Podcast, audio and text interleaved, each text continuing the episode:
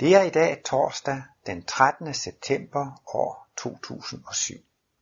Det er en fin og en mild septemberdag, som vi nyder i skønne naturomgivelser her ved Skov og Strand i Martinus Center Klint. Vi har et ugekursus, og ugekurserne i september minder en del om de ugekurser, vi har i Martinus Center om sommeren. Jeg har jo rejst rundt i vist nu i 16 forskellige lande med foredrag om Martinus kosmologi, og der er jo forskellig modtagelighed for kosmologien i de forskellige lande. Martinus siger jo, at det kræver en vis øh, udviklingsgrad, en vis modenhed for at være interesseret i analyserne og for overhovedet at have behov for disse kosmiske analyser. Og der har Martinus jo så opsat en række kriterier for, hvornår det er, at man har brug for disse analyser, hvornår man kan blive inspireret af dem. Og ud fra disse øh, analyser af Martinus vil jeg gerne snakke om, hvor er der interesse for Martinus kosmologi. Vær så god. Er på. Ja, jeg vil gerne sige meget tak til lejer, mange tak til lejerchef Ejgil Christensen for, at jeg endnu en gang har fået lov til at holde foredrag her. Det er jeg meget glad og taknemmelig for, at jeg får lov til at være med her i dette dejlige selskab. Og øh, i aften kunne jeg godt tænke mig at øh, fortælle lidt om øh, Martinus Instituts øh, internationale arbejde, og også fortælle lidt om, øh, hvor der er modtagelighed for Martinus' øh, kosmiske analyser, og hvor, hos hvilke mennesker der er modtagelighed for de kosmiske analyser. Og øh, Martinus han skrev allerede i 1937 en meget interessant artikel, som han har kaldt for Tærskelens vogtere.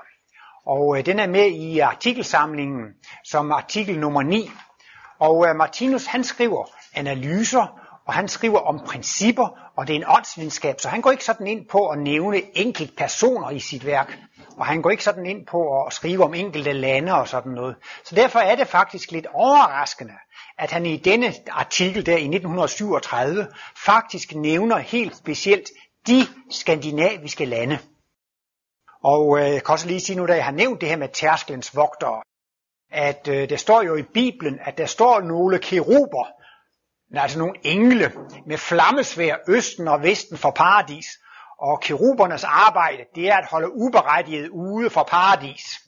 Og derfor er de så altså tærskelens vogtere.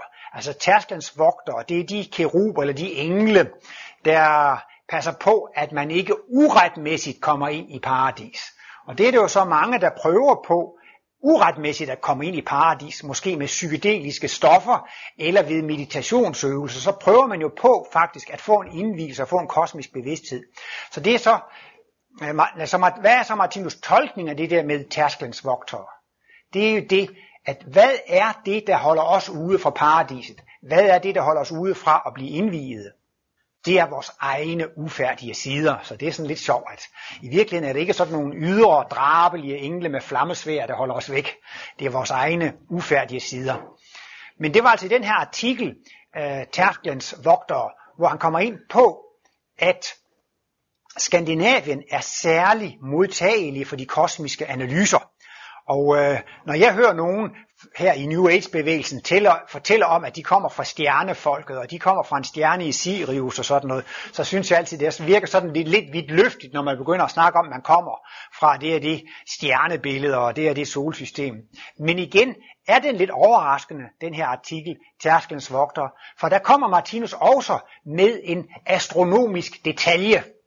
Fordi Martinus, han refererer til Mælkevejens centrum, og han skriver i denne artikel, at der går en, en, en, en, en stråle af lysende kosmisk stof fra et system i Mælkevejens centrum ind over de skandinaviske lande. Så jeg synes, det var meget interessant. Der må han jo altså virkelig med sin kosmiske bevidsthed have set, hvordan der stråler en lysende kosmisk energi. Fra, nogle gange siger han en klode, nogle gange siger han et solsystem, og nogle gange siger han bare et, et, et, et system. Og der forklarer han jo så, at der findes altså kloder med en fuldstændig, med fuldstændig færdige menneskeheder. Så ligesom to mennesker kan tale med hinanden, og Jesus og Martinus kunne jo også med kosmisk bevidsthed holde foredrag og fortælle for, for ikke-kosmisk bevidste væsener. Og på samme måde, så er der altså et, et, et klodevæsen, eller måske flere kloder der i Mælkevejens centrum, som holder kosmologiforedrag for vores klode. Og det kan så altså åbenbart med den kosmiske bevidsthed ses som en, som en stråle af lysende kosmisk stof, der går ind over verden og træffer de skandinaviske lande. Og jeg synes alligevel, det er en interessant oplysning, fordi så må man jo i hvert fald sige på det tidspunkt, og måske stadigvæk, så er der på denne jordklode stort set kun modtagelighed for de kosmiske analyser i de skandinaviske lande. Og øh, en anden øh, gang, som Martinus har nævnt Skandinavien, han kan måske gjort det et par gange i sine sidste foredrag. Øh, de sidste 10 år af sin levetid holdt Martinus ikke kursusforedrag, han rejste ikke rundt med foredrag, men som regel holdt han så et åbningsforedrag ved sæsonåbningen her i Klint i juni måned, og så holdt han så sin fødselsdagstale i august måned. Det er jo hans fødselsdag den 11. august. Og der kom han tit ind på sådan nogle lokale detaljer, og han talte tit om, at Ragnarok var ikke færdig. Denne krigsperiode, denne dommedagsperiode, den startede med Første Verdenskrig og fortsatte med Anden Verdenskrig og har ikke nået sin kulmination endnu. Og så kunne han måske godt se, at folk de så forfærdet ud og blev bange.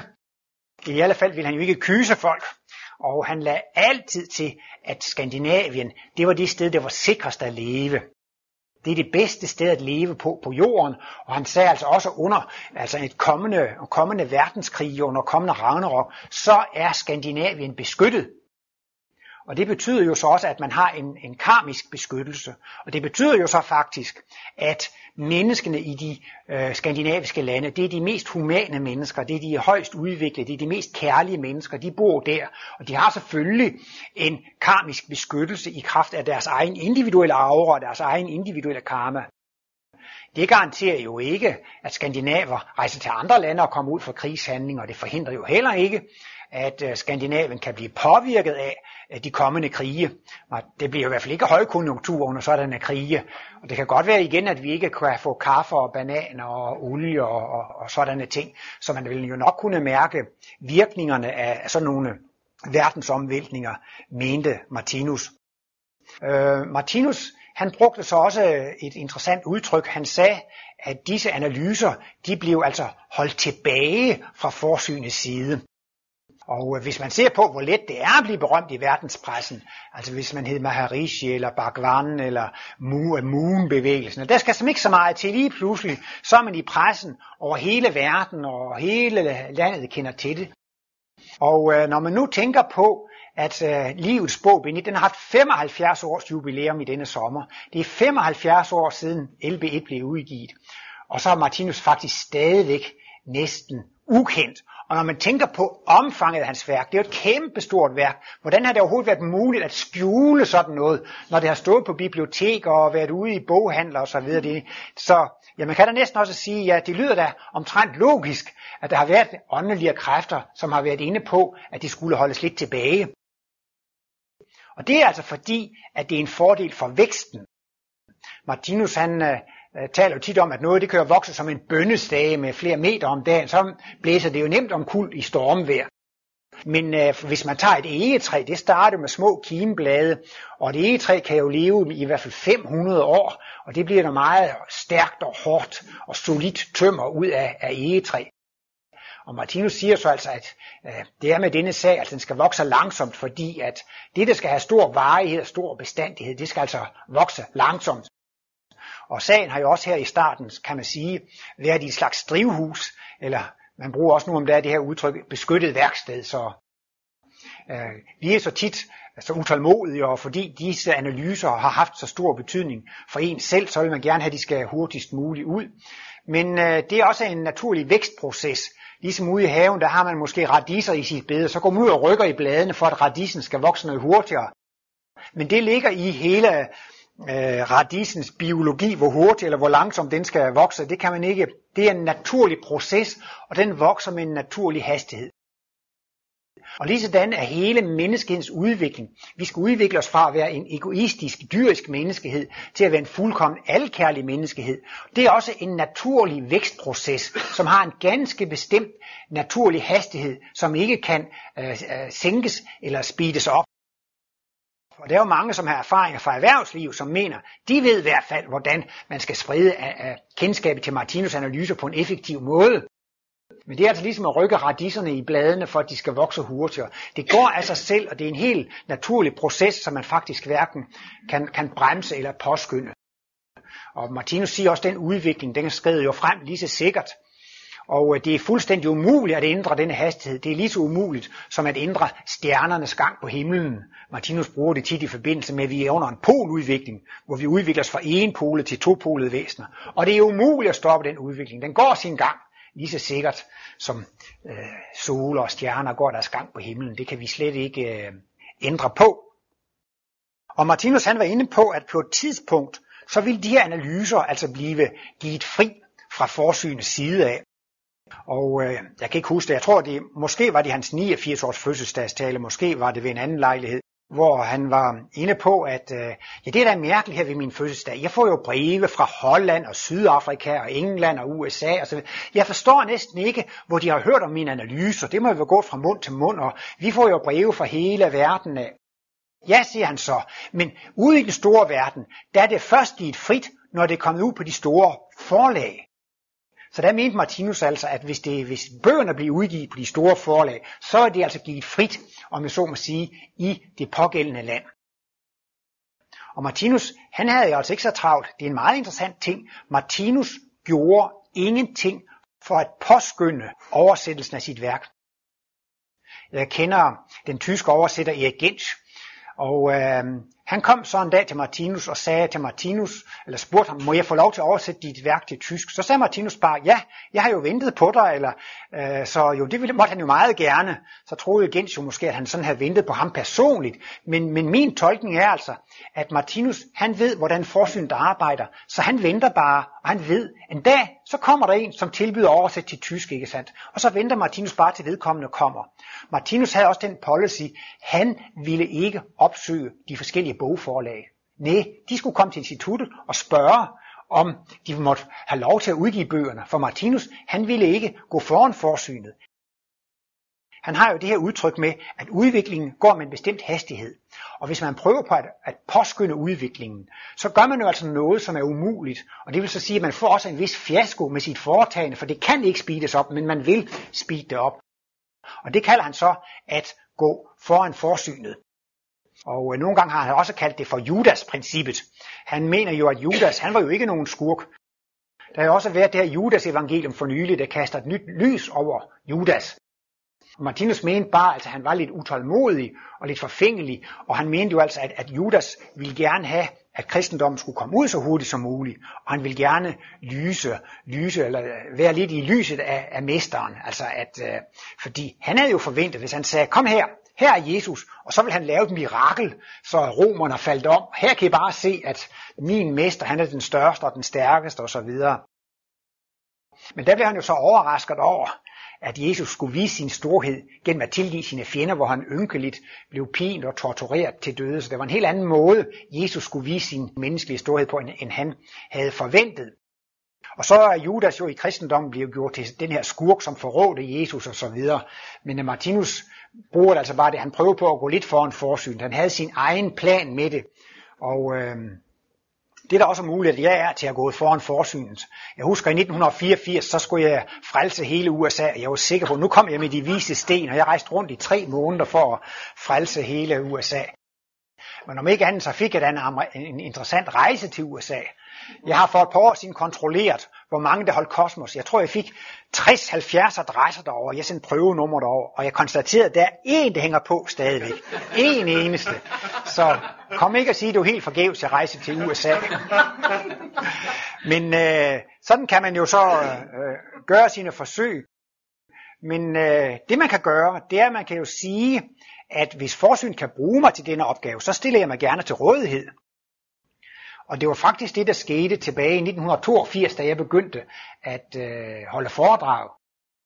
Der havde jeg faktisk sådan en, en lille aftale med guddommen eller forsynet, at øh, hvis jeg kunne bruges til at holde foredrag, så ville jeg meget gerne gøre det. Og jeg lavede næsten også sådan en, en kontrakt med betalingen. Altså hvis forsynet kunne bruge mig alt det der, så stillede jeg op på det. Men øh, altså, så må så forsynet jo så også sørge for, at jeg fik de penge, så jeg, jeg kunne klare mig. Og øh, det synes jeg, det har fungeret meget godt sidenhen, at det er altid sådan blevet sørget godt for mig, og, og jeg forstår jo også, ligesom andre jo altså, at man kan tilbyde og hjælpe til, og hvis forsyn kan bruge en, så, så kan man jo være glad for det. Og hvis det ikke kommer nogen, og det ikke sker noget ved det, jamen, så kan man jo bare se, ja, jeg har jo tilbudt det, men det var der åbenbart ikke brug for, og det gør jo ikke noget.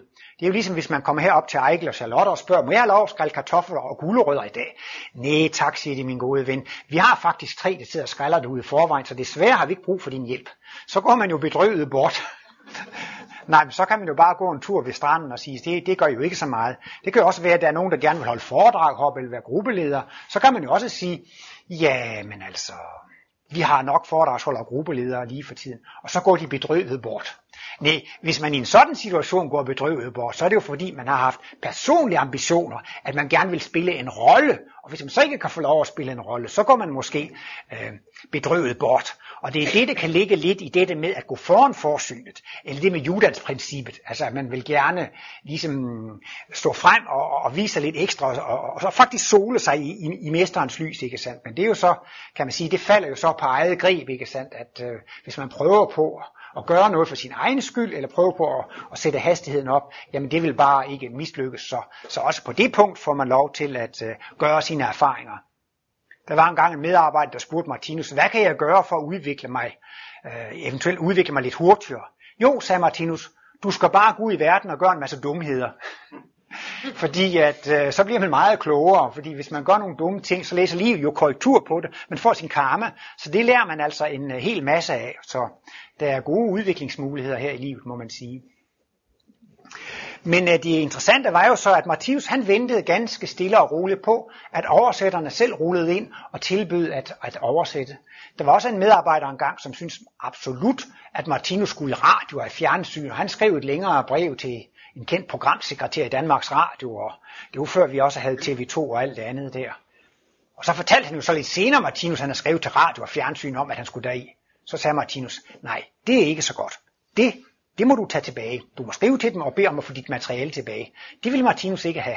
Og det synes han ligesom, det var ligesom at, at, at gå foran forsynet. Han ventede altså på, at der skulle komme en forespørgsel. Og øh, i Danmark var der i lang tid sådan en program, der hed Ved dagens begyndelse. Det gør den måske stadigvæk, som kl. 7 om morgenen. Øh, men øh, dengang, så var det sit sådan en præst eller en skolelærer eller filosof, som talte der en 10 minutter øh, lørdag morgen fra, fra 6.50, altså 10 minutter 7 til klokken 7. Og det var måske ikke så mange lytter, men der var også nogle trofaste lyttere. Og så en skønne dag, så henvendte de sig fra radioen af og spurgte, om Martinus kunne tænke sig at medvirke i den udsendelse. Og de, de blev optaget i september 1980, så det var altså bare nogle, øh, nogle, nogle få måneder øh, før Martinus gik bort, og altså, så kom de lidt senere på året, så, og øh, de nåede altså at blive spillet i Martinus egen levetid. Men Martinus han var sådan lidt presset af, at de, han havde sådan forberedt et længere foredrag, men de ville have det hakket op i otte stykker, Nej, fire stykker af 8 minutter, og han blev sådan lidt stresset over det. Han var jo også 90 år, og de hersede og hunsede lidt rundt med ham og sådan noget. Så der var faktisk mange af sagens venner, de blev så skuffede. Og nu kom Martinus endelig i radioen, og de var jo ikke sådan helt øh, tilfredse med det. Men jeg har faktisk selv haft fornøjelsen af at bearbejde en båndafskrift af det, han sagde. Og det synes jeg faktisk er blevet en vældig god artikel, og øh, øh, den har så været i Kosmos, jeg kan ikke huske, jeg tror den hedder ved dagens begyndelse i, i DR2, så i virkeligheden var det altså meget godt, det han, det han sagde der.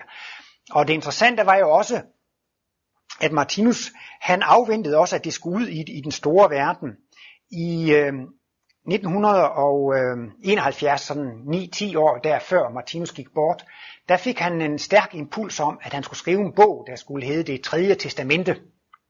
Og så lagde han symbolbøgen til side. Han var lige ved at være færdig med fjerde symbolbog, og havde planer om at skrive femte og sjette symbolbog. Så fik han en meget stærk impuls om, nej, jeg skal skrive en bog, der hedder Det tredje testamente. Det er meget vigtigt. Og så bagefter, når han var færdig med den bog, så ville han gå tilbage til symbolbøgerne. Men øh, han kom ikke tilbage til symbolbøgerne, og han blev heller ikke helt rigtig færdig med bogen. Men øh, den blev jo så udgivet her i december 2004 under titlen Det tredje testamente, den intellektualiserede kristendom, efterladt af manuskripter. Og øhm, i hans velkomsttale heroppe i 1975, så sagde han jo, ja nu er det jo tredje gang, jeg lover jer, at I skal få den her bog, det tredje testamente. Så nu vil han så holde op med at, at love, for han sagde hver år, jeg håber, den er færdig om et år. Men det er så han siger, men jeg kan godt love for I bliver ikke snydt, det er ikke noget fup, I skal nok få den. Jeg garanterer med, at I får bogen. Det, men, men det blev bestemt allerede før jeg blev født, hvornår tingene skulle være færdige. Og det var så lidt specielt, at det var så altså bestemt før Martinus blev født, at den bog skulle udgives i 2004. Så lang tid skulle det vente. Men øh, han fortalte om det i en fødselsdagstale i 1971, at nu var han gået over til at skrive denne bog. Og øh, det blev refereret i Kosmos, tror jeg, eller så har forlagsdirektør Jarl Borgen selv været til stede. I alle fald så, så blev Jarl Borg meget interesseret, fordi som forlægger, så er det ikke sagen her i Danmark at udgive store, tykke syvbindsværker. Det er bedre at bare udgive én bog i et bind. Det er der mere salg i. Og da han så hørte, at Martinus ville skrive én bog, der ligesom kunne sætte det hele relief og hvad det hele drejede sig om, så kom Borgen selv og henvendte sig til Martinus og sagde, ja, den der bog vil jeg gerne udvide. Og så tænkte Martinus, ja, det er forsynet, ligesom der med radioen. Så, så sagde han, nu, nu går det rigtigt til. Så Martinus han ventede altid på, på sådan nogle områder åbenbart, øh, på et udspil fra forsynets side af. Og Martinus var meget optaget af, hvad der skete med borgen. Og damerne på kontoret, de fortalte faktisk en periode, så kom Martinus hver morgen ned og snakkede med dem, og så spurgte han altid, er der brev fra borgen? Nej, det var der jo ikke. Og næste dag, er der brev fra borgen? Nej, det var der jo ikke. Så, så det tog jo lidt lang tid. Øhm, men øh, Martinus, han kom jo altså i forhandlinger med, med, med Jarl Borgen om det, og øh, Jarl Borgen, han ville jo ikke tage penge på det her foretagende, og han stod jo så for at, at, at, at, at, at skulle udgive en bog, som er udgivet før, fordi det hører så med til historien, at Martinus indstod, at han nåede ikke at blive færdig med den bog, som Borgen så gerne ville udgive. Han ville gerne udgive en bog i et bind. Så fik Martinus jo den der alternative idé, at han ville udgive hele livets bog, alle syv bind, men nu under den nye titel, det tredje testamente. Og så vil det altså sige, at han ville have Borgen til at udgive livets bog endnu en gang. Og det tænkte Jarl Borgen, jamen det kan du ikke være så meget salg i, når, når bogen har været udgivet før. Så instituttet skulle selv skyde noget sikkerhedskapital i udgivelsen, og det var jo ret dyrt. Og nogen synes jo, det var helt forfærdeligt at give Martinus hellige litteratur fra sig til et kommercielt bogforlag. Det var jo ligesom at sælge familiesølv. Det var ligesom at, at, at sælge arvesølvet. Og det har måske også været en svær beslutning for bestyrelsen og nogle af Martinus' øh, øh, medarbejdere at tage. Men den beslutning tog Martinus altså selv. Det skulle ud. Det var meget vigtigt, og det skulle ud på Borgens forlag. Og Martinus skrev kontrakt med Borgen. Og, øh, øh, men Martinus oplevede dog ikke selv at se livets bog Benit komme ud under titlen Det tredje testamente. Martinus gik bort i marts 81, og i november 81, så kom så det tredje testamente. Men det var simpelthen bare en genudgivelse af, af, af livets bog. Men der må man så sige, da blev øh, kosmologien frigivet i Danmark. Fordi så kom det ud på et stort offentligt forlag, ikke sandt? Og det var ligesom i den fødselsdagstale, det var så Martinus definition på det, at øh, øh, det er givet frit fra forsynets side, når det kommer ud på øh, de store øh, bogforlag. Og det gjorde det jo så der. Og øh, man kan også sige, at man har jo Helsans forlag i Sverige, som nu hedder Værtsspilsforlag, og det er da også sådan et rimeligt stort forlag og, og et offentligt forlag. Så, så, så der bliver det jo så altså også øh, givet frit. Men øh, det er jo interessant, at man begyndte at arbejde med det engelske allerede tilbage i 1960'erne.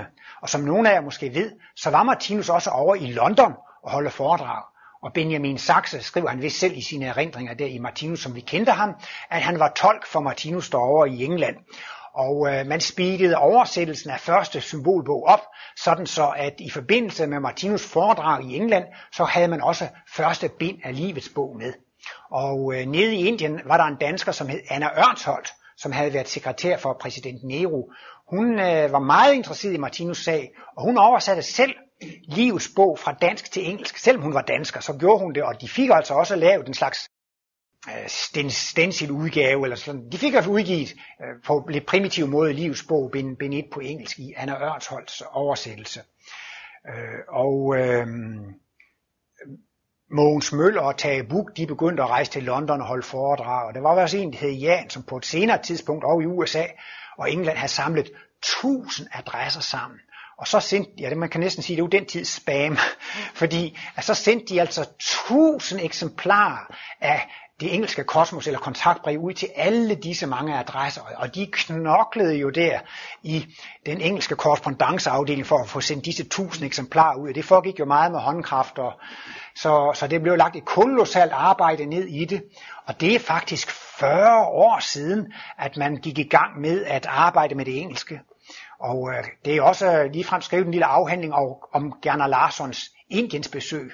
Martinus var jo i Japan 1954, og på rejsen tilbage holdt han også nogle få foredrag i Indien. Det var Anna Ørthold, der sørgede for det. Og så blev gryden holdt lidt i, i kog ved, at i, at i slutningen af 50'erne der, og så i begyndelsen af 60'erne, så rejste Gerner til Indien 3-4 gange, og han blev dernede en 3-4 måneder ad gang. Det var en kæmpe indsats.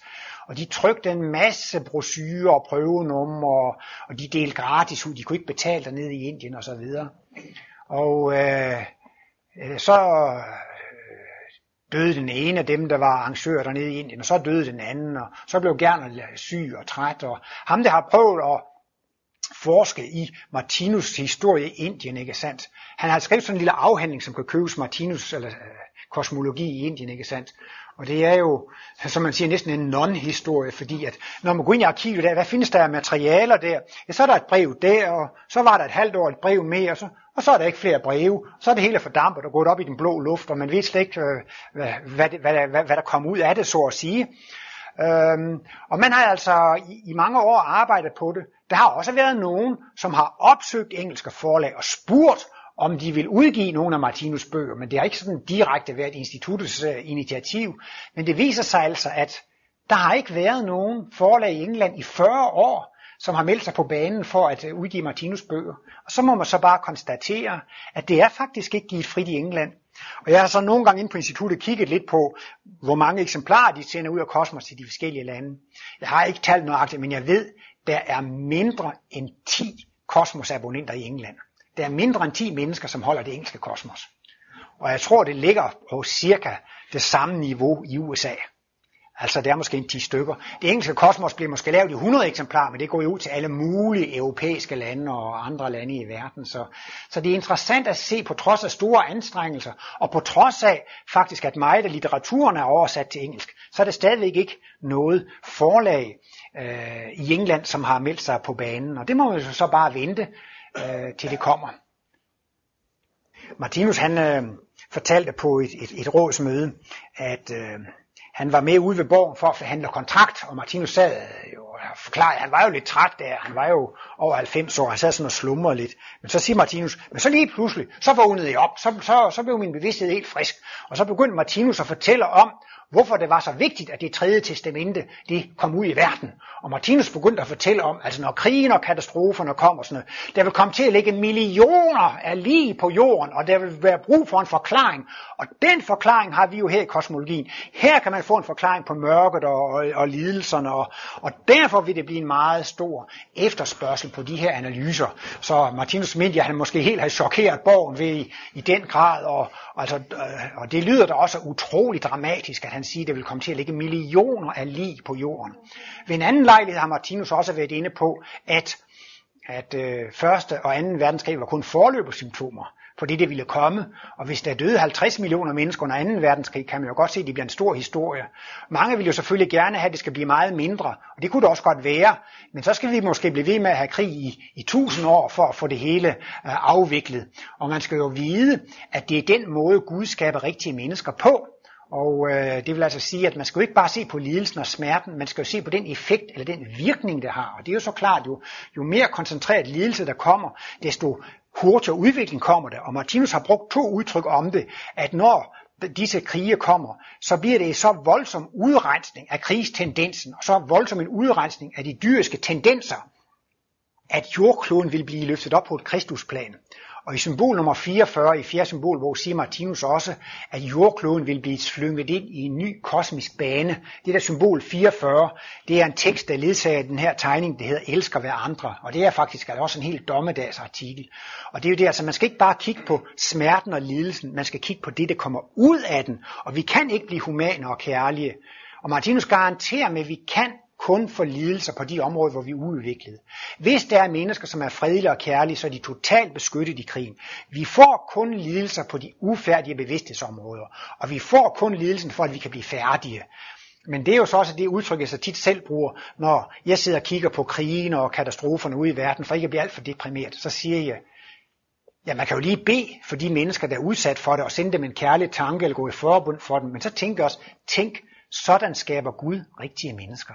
Altså man skal kigge på resultatet, og det er jo altså også på en måde jo altså fantastisk, at man kan få lov til at være vidne til, hvordan livet, hvordan universet, hvordan guddommen skaber rigtige mennesker. Så derved kan man jo komme til at få et andet syn på dette med krigene. Og krigene, det er det eneste, der kan omskabe mennesken til at blive, blive kærlige. Så i virkeligheden, så er krigene jo altså disse pacifistfabrikker. Der står et sted i Matteus evangeliet, at at, at øh, jeg tror ligefrem, det står livets bog, men det står i hvert fald, at evangeliets ord skal forkyndes for alle folkeslag. Og så skal inden komme. Og øh, det har så Martinus venner, og måske også Martinus selv været inde på, at evangeliets ord skal forkyndes for alle folkeslag, og så skal inden komme. At det kunne jo også tolkes sådan, at så skulle altså Martinus analyser være tilgængelige. Altså at de skal oversættes og være tilgængelige for den store verden, for at man kan få tilgang til analyserne, når krigen og katastroferne kommer.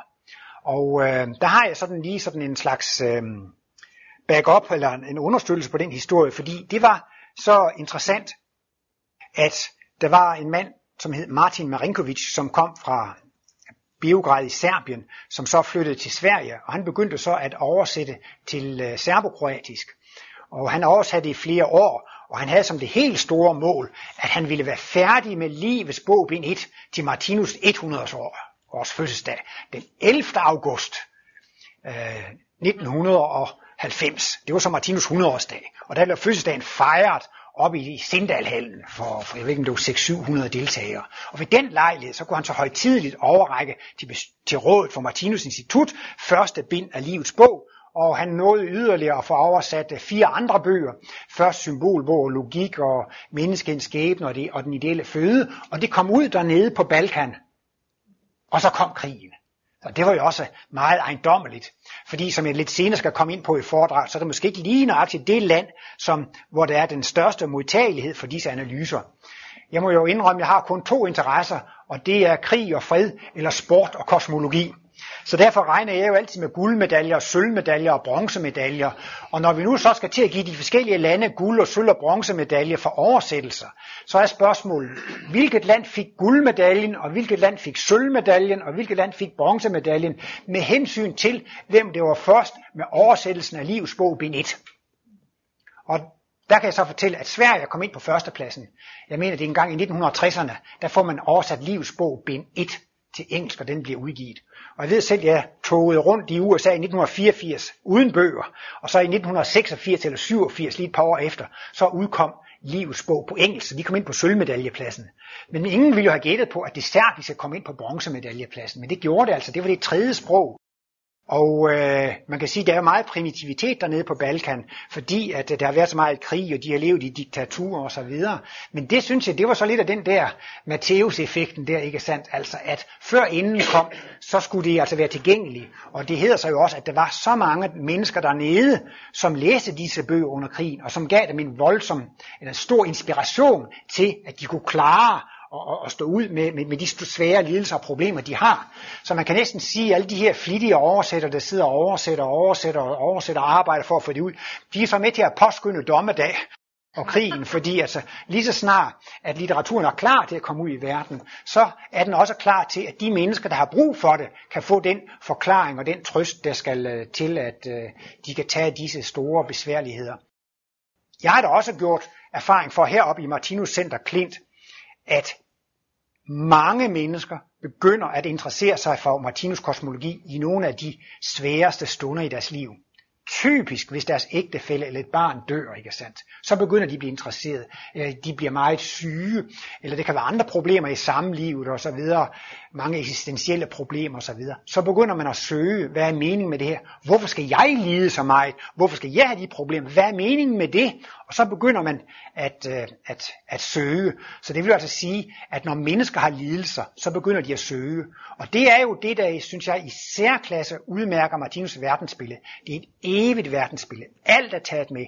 Og det er også nødvendigt for at kunne retfærdiggøre mørket. Martinus siger lige frem, han forsvarer mørket, han retfærdiggør mørket, han forklarer meningen med lidelserne og med mørket. Og det er virkelig noget, som folk har brug for i svære stunder. Men når det går rigtig godt, og her går det fint, og nu skal vi lige have nogle flere kanaler på, på øh, parabolen, eller vi skal lige have en ny mobiltelefon og en ny bil, og her går det godt, så har man jo ikke så store behov for at få forklaret mening med mørket og med lidelsen. Men når vanskelighederne melder sig, så er der behov for det. Og det er jo så det, der er det helt fantastiske, at Martinus ved hjælp af sit evige verdensbillede har kunnet vise, at alt er såre godt, at han kan forklare meningen med smerten og, og lidelsen. Så det skal altså så at sige gå hånd i hånd. Jesus han talte jo også om, øh, at han skulle komme igen. Man taler meget om Kristi genkomst. Og øh, Jesus prøver jo på at forklare, at det var ikke hans person. Han siger jo også, hvis Øhm, de siger, jeg er i kamrene, der tror det ikke. Og hvis de siger, jeg er i ørkenen, der går ikke derud. Det mener Martinus. Det er noget, Jesus siger for at understrege, at det ikke er den fysiske person, som de skal søge ved hans genkomst. Han taler jo tværtimod om, at det skal komme en sandhedens ånd. Han taler om det, den hellige ånd. Og det siger Martin, at ånd, det er det samme som viden, det er det samme som videnskab. Så Kristi genkomst, det er jo det, at åndsvidenskaben skal komme. Så Martinus han mener simpelthen, at hans åndsvidenskab, det tredje testamente, det er opfyldelsen af profetien om øh, Kristi genkomst. Og der siger Jesus jo også, at det skal komme i de sidste tider. Han siger, at Kristi genkomst, det er når djævlen skal rase i al sit vælde. Og øhm, Martinus mener lige frem, at Jesus har forudset det her med atombomben. Det er et eller andet med, jeg kan ikke huske dem, det er noget med de der op på tagene, de skal stige ned, og ved de, som er frugtsommelige, altså ved dem, som, som giver dige. Altså han, han ynker de kvinder, som er gravide og som skal give mælk, ikke sandt, til børnene, det er jo fordi, at der må komme radioaktive strålingsskader osv. Så, så, så Martinus mener altså, at Jesus han har altså kunnet se, at hans genkomst ville komme samtidig med øh, mørkets kulmination, ikke sandt? Og nogen kan man også sige, når, når lyset er stærkest, så er skyggerne jo også stærke, så kommer altså kontrasterne virkelig frem. Så, så allerede Jesus har jo i mange steder, hvor han beskriver sin genkomst, virkelig øh, tegnet det, at de her ting, øh, de hænger meget nøje sammen. Og derfor øh, synes jeg også, det var lidt interessant trods alt, at instituttet øh, for tre år siden fik udgivet denne bog, Det tredje testamente, den intellektualiserede kristendom. Og den bog udmærker sig ved, at der beskriver Martinus meget om, om så må sige, næsten sin, sit personlige forhold til Jesus, og virkelig sit syn på Jesus, og på den måde er, er den meget gribende, og han redegør for en lang, lang række af, af Jesus profetier.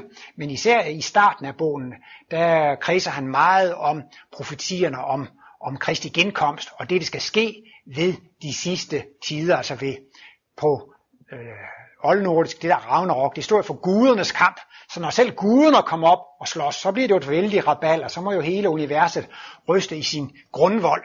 Og englænder taler også om kataklysme, kataklysmer, eller kataklysm, og Armageddon, og ja, domme der. Så der er mange, mange forskellige ord, og der er mange, der kredser om disse sidste tider. Det er kun de sidste tider i den betydning, at det er de sidste tider for dyrerige. Det er dyrerige, der skal gå under, og så skal der altså komme et, et, nyt, øh, et nyt rige.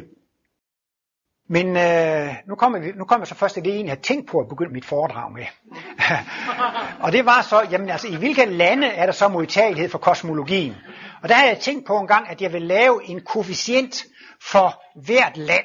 Og så skulle man gange den koefficient på befolkningstallet. Og så skulle man så kunne se, hvor mange interesserede der var i det pågældende land. Jeg er jo øh, kemiker, og der har man en koncentrationsenhed, som hedder ppm, parts per million. Det er altså, hvor mange milliontedele indeholder det. Hvis nu for eksempel, at der er et mikrogram kviksøl i en fisk, så øh, et gram fisk, altså er det en milliontedel af fisken, der er kviksøl. Så siger man, kviksølindhold, det er 1 ppm, det er en milliontedel af fiskens vægt, det er kviksøl, så, så den skal man ikke spise, det er altså øh, giftigt. Og så har jeg sådan tænkt lidt på, hvis nu man sådan ser på, på antal, øh, antal kosmosabonnenter i de forskellige lande. Øh, hvis nu for eksempel vi siger, at nede i Tyskland, så er der 80 millioner mennesker. Og der er 80 mennesker, som får det tyske kosmos. så er det altså 1 ppm. Det er altså en milliondedel af tyskerne, øh, som er interesseret i kosmologien. Så kunne man jo have sådan en koefficient der på en milliondedel, som for Tysklands vedkommende man kunne gange på befolkningstallet. Men så er der bare det ved, at de halvdelen af dem, der får de tyske kosmos, de bor i Skandinavien, så, så i virkeligheden er der kun 40 interesseret i Tyskland, så, så, så er vi nede på en halv ppm. Øh, øh, jamen altså, nu behøver det ikke være det rene matematik, men altså, lad os nu sige, at øh, i Danmark, der er vi øh, 5 millioner mennesker, og der er 800, der holder kosmos. 800. Ah, lad mig nu bare prale, fordi så er det nemmere at dividere med 5. Lad os nu sige, at der er, der er 1000, ikke sandt? Og så er vi er 5 millioner mennesker, ikke sandt? Jamen så er det jo... Ah, nu begynder det at blive svært. Altså, lad os nu sige, at vi er 5 millioner mennesker. Hvis det var en millionedel, så er det jo 5, der holder det. Så er det 100 gange mere. Jamen så er vi oppe i 100 millioner del, altså 100 ppm. 100 ppm, altså 100 til 200 mennesker ud af en million i Danmark er interesseret i kosmologien. Så man må virkelig sige, at det er nogle meget, meget små øh, koncentrationer. Øh, og endnu værre bliver det jo så, hvis man går til USA, der er jo 250 millioner, og der er kun 10, der holder kosmos. Så, så det, der er vi nede på 0,01 øh, million del, altså så, så ja, det er en homoeopatisk fortynding. Der. Så, så derovre i USA, der, der skal man altså måske have 50 millioner mennesker, før der bare er én, som er interesseret i kosmologien, eller 10 millioner, så det er virkelig meget få. Men uh, på et tidspunkt, så har jeg så regnet ud, at man skulle have forskellige øh, faktorer, som spillede ind. Og øh, jeg har fire forskellige ting, som jeg gerne vil fremhæve i den forbindelse. Jeg tænkte på, at man kunne lave en eller anden øhm, øh, koefficient ud fra det samlede skattetryk. Øh, fordi at øh, i de lande, hvor der er en meget høj skatteprocent, der, der har man et højt udviklet humanitet.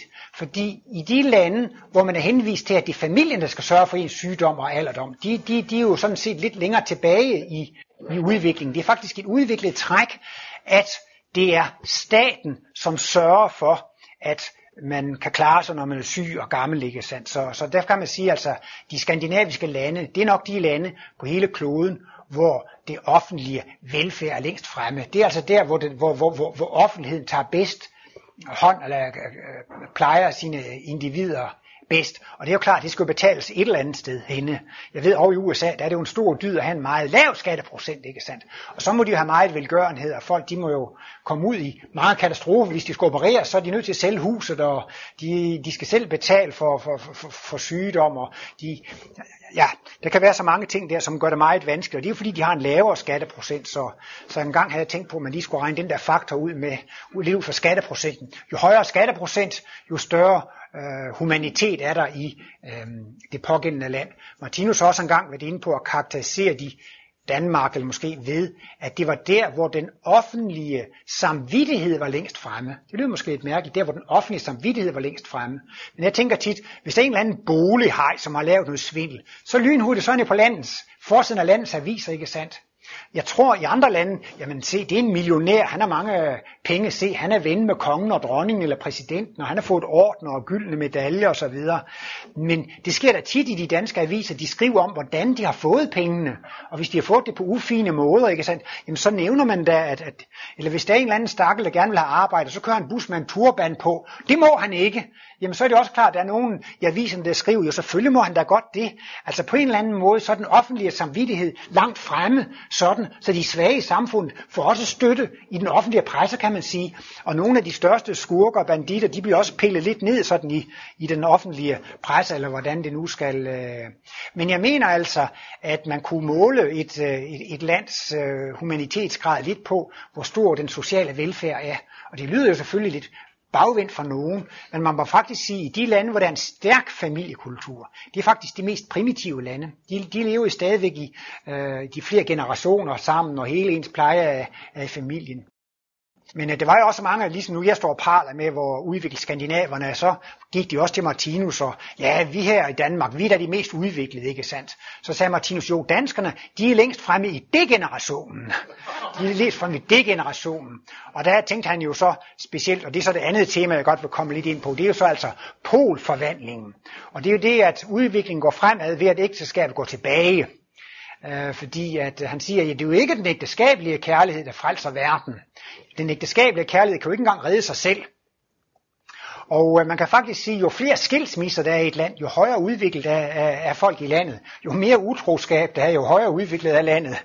Men altså, det er jo ikke fordi, det er nogle særlige øh, ting at prale af, så derfor kan man jo godt sige, altså i forhold til dyrerig seksualitet, så er danskerne altså meget degenereret. De er længst fremme i, i degenerationen.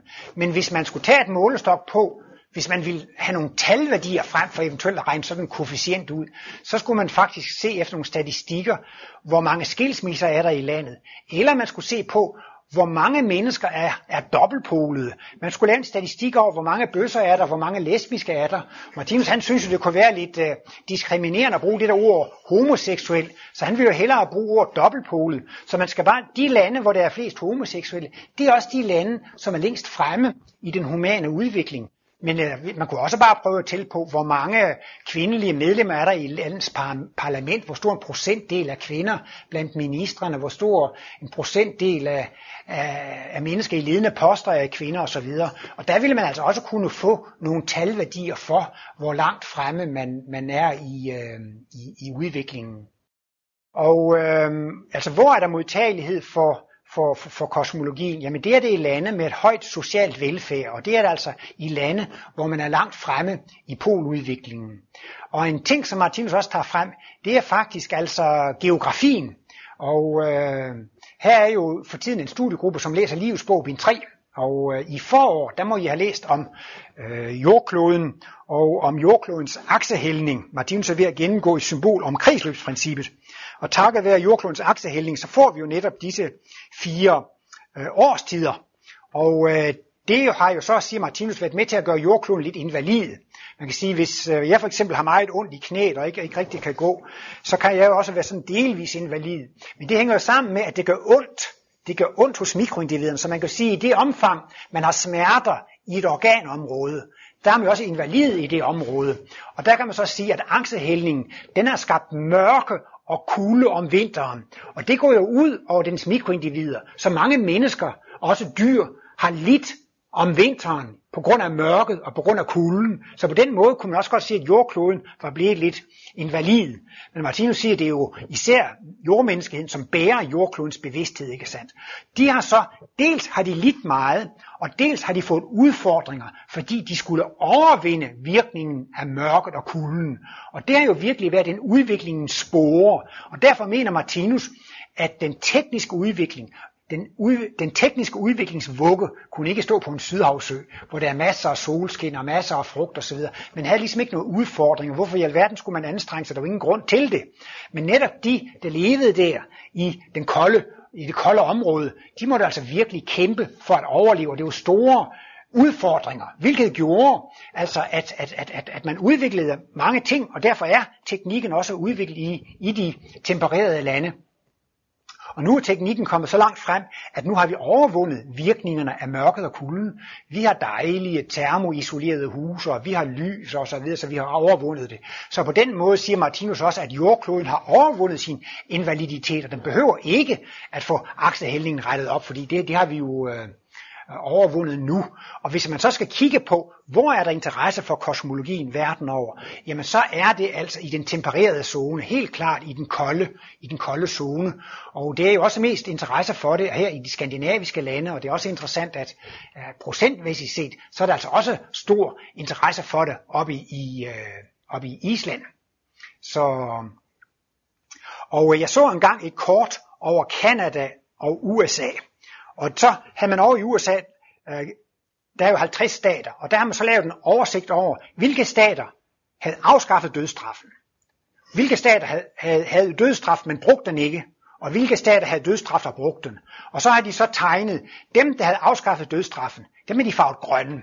Og dem der havde dødstraf, men ikke brugte den, dem havde de øh, farvet orange. Og dem der havde dødstraf, det var rødt.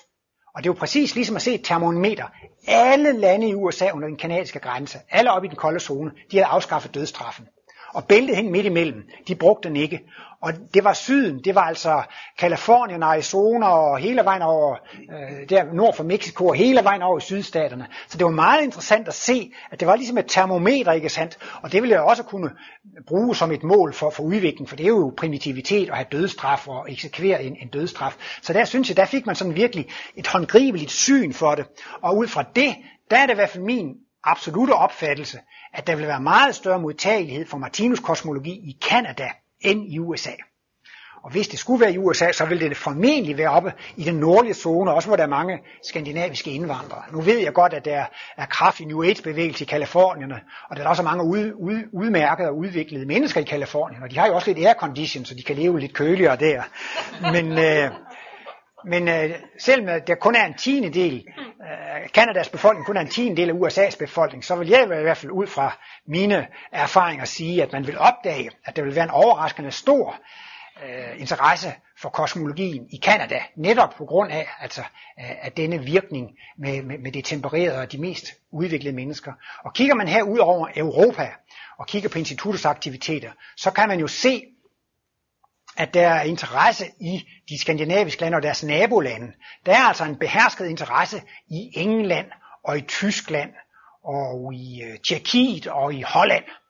Og der er der også en del af Martinus, hvis nu man skulle se på de slaviske lande, så er der altså oversat en øh, 10 bøger cirka til russisk, og der er oversat, øh, hele Martinus værker er oversat til tjekkisk, og der er også en 10 stykker af dem, som er udgivet. Og der er udgivet måske også 10 bøger i, i Serbien og i Kroatien, og øh, der er udgivet nogle få bøger på polsk, så man må sige, at det er alligevel kommet lidt ud der i den slaviske verden, men det er også det, man måtte sige, der hører til Nordeuropa.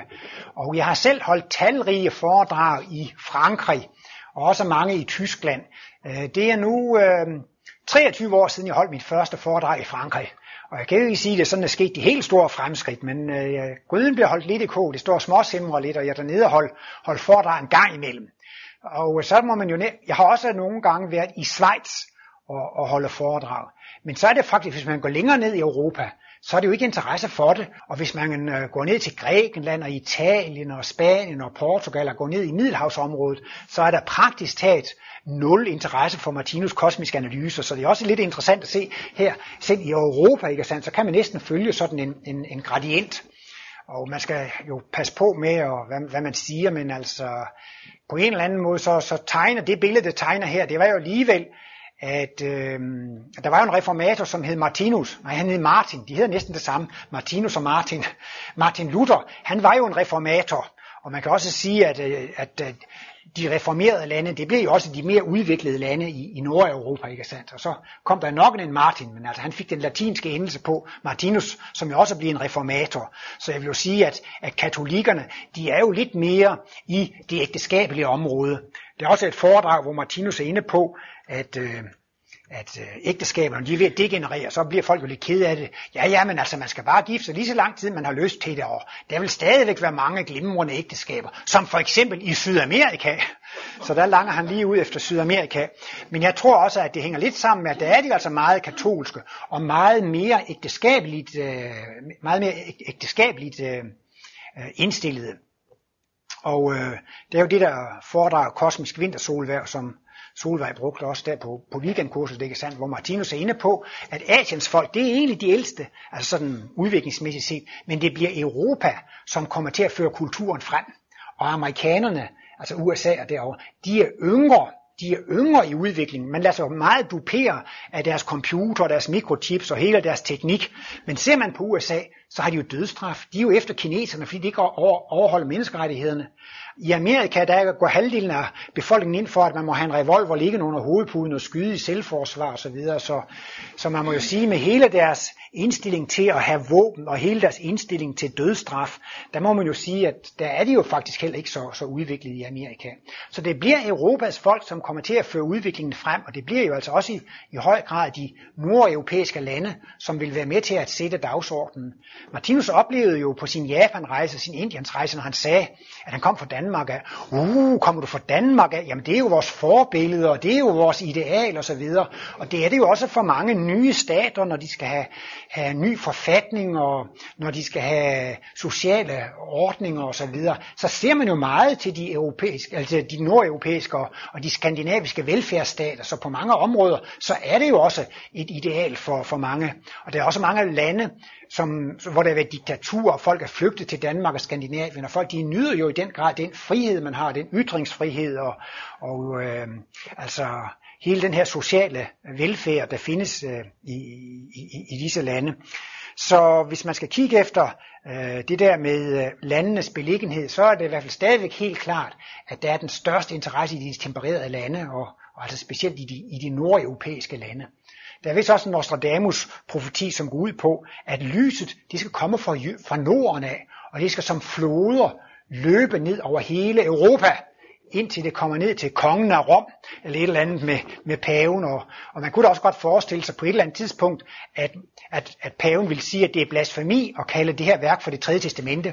Det kan man da i hvert fald håbe på, at paven vil lyse det i band, for bedre reklame kan man ikke få. Der kan man altså virkelig spare mange reklamekroner, hvis at det kunne komme så vidt. Men så længe kosmologien er så lidt kendt, så bliver det nok ikke lyst i band, men man kunne sagtens forestille sig, og det skriver Martinus jo også, nu taler om modtageligheden for analyserne. Martinus har skrevet hele femte kapitel af livets bog, bind 1, under kapiteloverskriften Jordmenneskehedens modtagelighed for den nye verdensimpuls. Og der viser han jo også, at der vil komme modstand fra den fundamentalistiske øh, religions side, fra, fra de stærkt troende side mod den nye verdensimpuls. Og det vil jo så vække lidt mere opmærksomhed.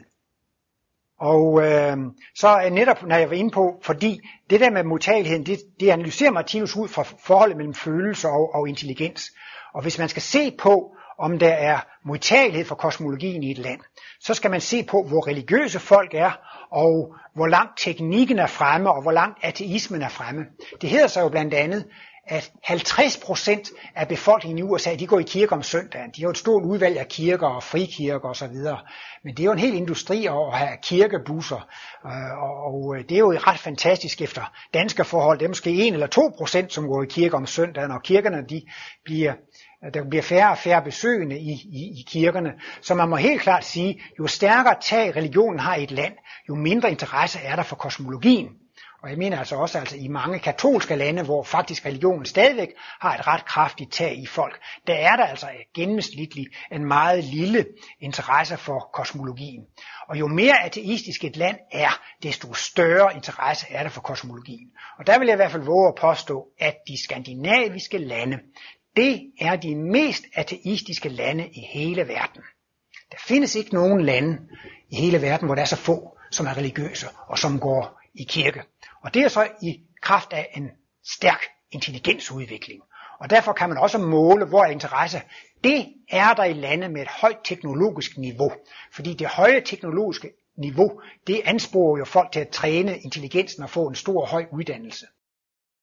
Martinus siger, at der er ikke noget til hinder for, at man tror på hans værk, som man tror på en religion, og det er der måske også mennesker, der gør, som tror på, at det Martinus skriver er rigtigt, og fordi han er en autoritet, så, så tror de blindt på ham. Men så har de så misforstået kosmologien. Fordi meningen med kosmologien, det er, at man skal give logiske svar. Og grunden til, at kirkerne bliver tomme, det er, at folk kan ikke få logiske forklaringer på det her med religionen.